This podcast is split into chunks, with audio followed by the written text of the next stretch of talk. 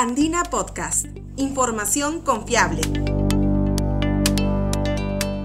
Hola, soy Sofía Pichigua, periodista de la agencia Andina, y les doy la bienvenida al primer podcast de la serie eSports y videojuegos en el Perú. En esta edición exploraremos cómo la pandemia del nuevo coronavirus que causa la enfermedad COVID-19 ha impactado en la industria gamer en el país y el mundo. En los siguientes episodios podrán conocer a detalle el desarrollo de los juegos en línea más populares en el país, como son Dota 2 y League of Legends.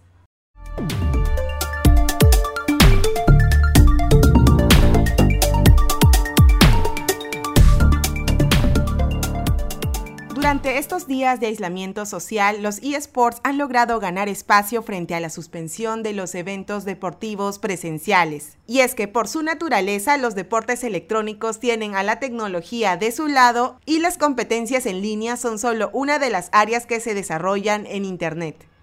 También tenemos torneos oficiales, los streamers o presentadores, los eventos gamers y hasta las casas de apuestas se centran ahora en ligas online. ¿Y cómo podríamos confirmar que los videojuegos tienen un poco más de espacio en casa durante esta cuarentena? Por ejemplo, la desarrolladora AHB Games ha señalado que nuestro país tiene un incremento entre 116% para las descargas de juegos online. Además, la plataforma de eSports Ubeat ha revelado que el Perú está entre los países latinoamericanos con más interés en los deportes electrónicos en la televisión. Y esto es sobre todo en jóvenes de 15 a 35 años a quienes les gusta juegos como League of Legends, Free Fire, Fortnite y FIFA. ¿Y qué dicen los expertos locales? Rodrigo Vázquez, director de Lima Games Week, considera que hay tanto aspectos negativos como positivos para la industria. El COVID-19 ha tenido un impacto positivo y negativo en la industria de videojuegos.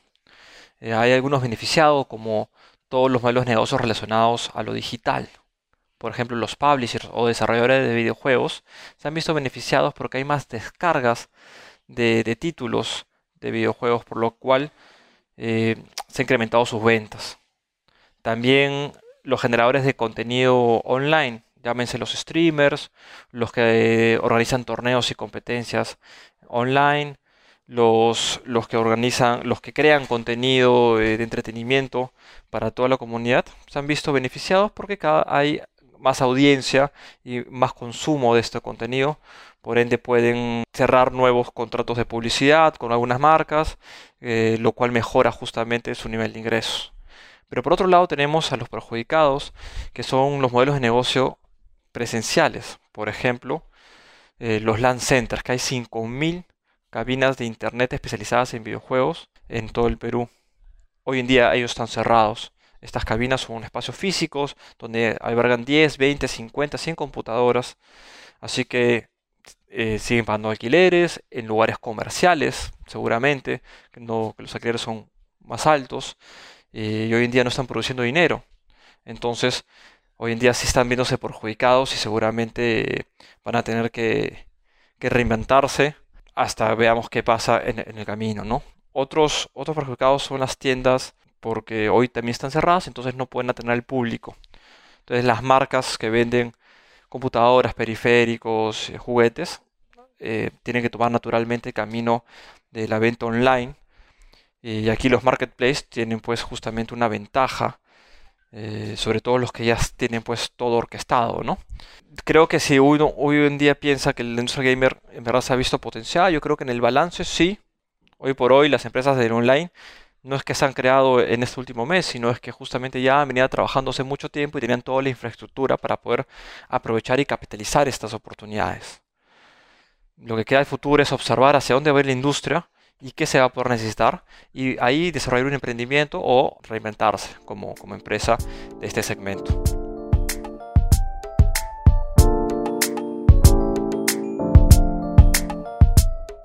Si bien en balance los eSports tienen capacidad de sobrevivir y de generar ingresos en el mercado local, es importante mencionar que la pandemia ha cambiado algunos calendarios, sobre todo de las clasificatorias o de las finales de los principales torneos de eSports que han quedado en suspenso o incluso algunos de estos han quedado cancelados.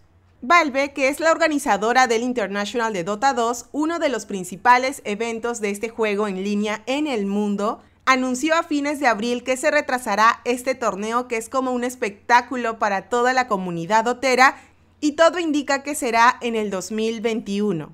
Para los aficionados que nos estén escuchando, la fecha de lanzamiento del Battle Pass o del pase de batalla para recaudar fondos para este evento demorará un par de semanas. Eso quiere decir que más o menos a mediados de mayo se podrá engreír un poco más a la comunidad dotera. En su anuncio también se mencionó que la nueva temporada del circuito profesional se encuentra en reestructuración. Mientras tanto, League of Legends jugó su final regional del torneo Apertura a inicios de mayo, pero el ganador debió ir al MSI, el segundo torneo internacional de LoL más grande. Sin embargo, este fue cancelado por la pandemia. Queda pendiente entonces definir el torneo Clausura, que luego llevará a los mejores equipos al mundial. Entre otros de los juegos más importantes tenemos Fortnite, que ya ha confirmado también que no habrá torneos presenciales durante todo el 2020 y por lo tanto tampoco habrá mundial. En resumen, los torneos más grandes, que son los que normalmente tienen los premios más impresionantes, han quedado en espera ya que se juegan de manera presencial. Para analizar este contexto conversamos también con César Chumpitazzi, el productor general del Claro Gaming Más Gamers Festival 2020. A lo largo del año hay torneos que te llevan a una clasificatoria que son presenciales.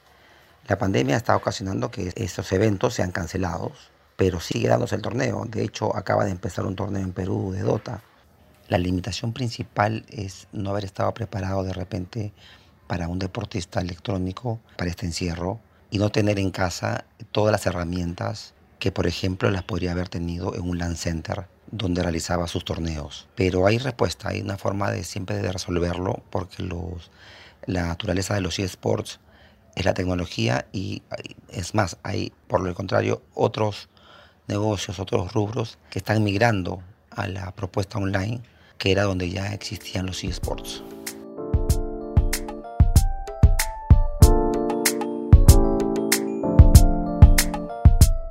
Es importante mencionar que Rodrigo y César están en otro sector de la industria, que son los eventos gamers. Sus festivales se realizan presencialmente y reúnen más de 20.000 aficionados cada año en 3 días de torneos, lanzamiento de juegos y conferencias con invitados internacionales. Para el 2020, debido a esta emergencia sanitaria, decidieron hacer eventos 100% virtuales. Por lo pronto ya sabemos que Lima Games Week confirmó su edición digital para septiembre y el Más Gamers tendrá su edición 14 consecutiva. Hasta el momento hemos hablado de juegos en línea, pero no quiero perder la oportunidad de mencionarles que los juegos de consola también tienen presencia en nuestro país. En medio de la pandemia se han realizado torneos online oficiales de FIFA 20 que han sido apoyados por la misma FIFA y la Federación Peruana de Fútbol, con más de 1.900 inscripciones para 2 torneos en línea en PlayStation 4. La Federación está más que convencida que los eSports deben ser parte integral de su estrategia deportiva. Lo cierto es que los planes eran mucho más ambiciosos antes de la pandemia, porque se esperaba que la primera selección peruana de FIFA 20 participara en las clasificatorias para el mundial de este juego de fútbol. Todo estaba bien planeado porque las partidas al inicio iban a ser online, pero luego llegaba la final en Dinamarca y, como ya se imaginan, fue suspendida por la pandemia. Sin embargo, aquí vemos nuevamente la reinvención característica de los eSports, porque nuestros seleccionados participaron en el primer torneo de juegos amistosos eNations Stay and Play, que logró, escuchen, más de 100 partidos de fútbol online. Por el Perú nos representaron el gamer Enzo Paredes y el futbolista profesional Jordi Reina. Ambos se quedaron a un punto de pasar a la siguiente etapa, pero todo indica que esto recién empieza porque se vienen muchos más partidos online. Para conocer más detalles, Juan Diego de la Piedra, coordinador de competencias de desarrollo de la Federación Peruana de Fútbol, nos presenta un balance de esta primera convocatoria de FIFA 20. Nuestra primera participación fue positiva. Jugamos un hexagonal con 4 países de Sudamérica, nosotros el quinto, y a eso se sumó Estados Unidos. Quedamos cuartos, pero de hecho estuvimos muy cerca de clasificar a la final, que la jugaba el primero o el segundo, que fue Brasil y Argentina. ya que para la última fecha nos enfrentamos a Estados Unidos y el ganador clasificaba. Y si empatábamos, clasificaba a Argentina. Entonces terminamos en empate 3-3 y Argentina fue el que clasificó. Hicimos 7 puntos, le ganamos a Colombia y a Chile y empatamos con Estados Unidos y perdimos con Brasil y Argentina. Y positivo también porque de hecho en los otros países hay, los jugadores gamers especialmente son profesionales. El brasilero Cezinho fue el último ganador del FUT Champions, donde se llevó $10,000 de premios. Está cuarto o quinto en el ranking mundial. Iago Farguas de Argentina juega en el West Ham United de la Premier League. Janos de Colombia juega en Infinity Sports, es parte de ese equipo profesional. Giuseppe Guastella de Estados Unidos es parte del equipo profesional de los LA Galaxy. Y Diego Leiva compite representando a Unión Española en Chile. Entonces, gente de muy alto nivel. Y por el lado de Jordi jugó muy bien también. Le ganó a Frank Fabra de Colombia y tuvo partidos muy reñidos con el resto, donde empató con el Kun Agüero, perdió con Everton Ribeiro de Brasil, perdió con Paulo Díaz de Chile y empató con Sebastián Jetket de Estados Unidos, ¿no? Una muy buena participación. Es en formato con plantillas global 85 para poder usar a Perú y los otros países usen a sus países y no haya tanta diferencia. Vamos un amistoso con México, nos ganaron 3-2.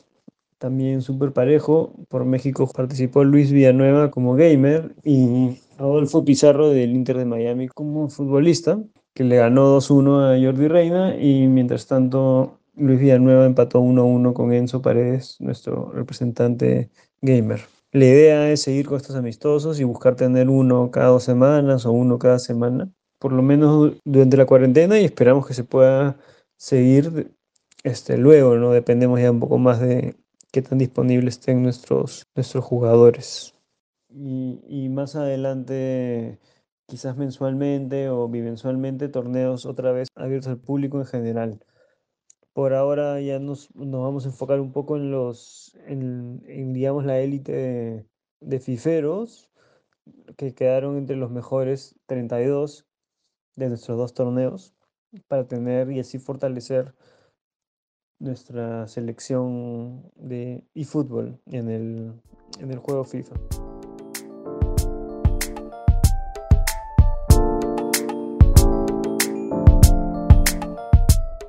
Con seguridad podemos decir que el terreno ya está preparado para los eSports en nuestro país. Los principales clubes de fútbol también están organizando torneos en línea para el juego Pro Evolution Soccer PES 2020, y a ello sumamos que Perú tendrá representación en el torneo regional de Counter-Strike. Entonces, el apoyo directo a los gamers y la oferta ayudará a cosechar muy pronto nuevos triunfos. Recordemos que en esta primera etapa de reactivación económica también se ha autorizado la venta por comercio electrónico de equipos de cómputo, como por ejemplo los necesarios para equipar a los gamers y a los aficionados a los videojuegos. Si bien el consumo está creciendo cada vez más, aún tenemos algunas preguntas pendientes. ¿Cómo está avanzando la profesionalización de los eSports en nuestro país?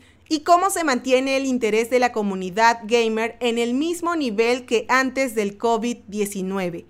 Esto lo escucharán en el siguiente episodio de la serie eSports y videojuegos en el Perú. No hemos reportado ningún caso y por supuesto que en caso de que suceda trabajaremos ya sea desde el equipo de Riot Games o los mismos equipos en apoyarlo para solucionar y que salgamos adelante. Al final la seguridad es la prioridad para todos.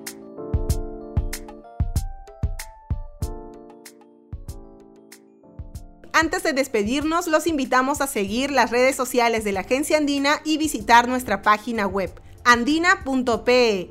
Si deseas escuchar más podcasts de ciencia y tecnología, recuerda suscribirte a Andina Podcast en SoundCloud y Spotify.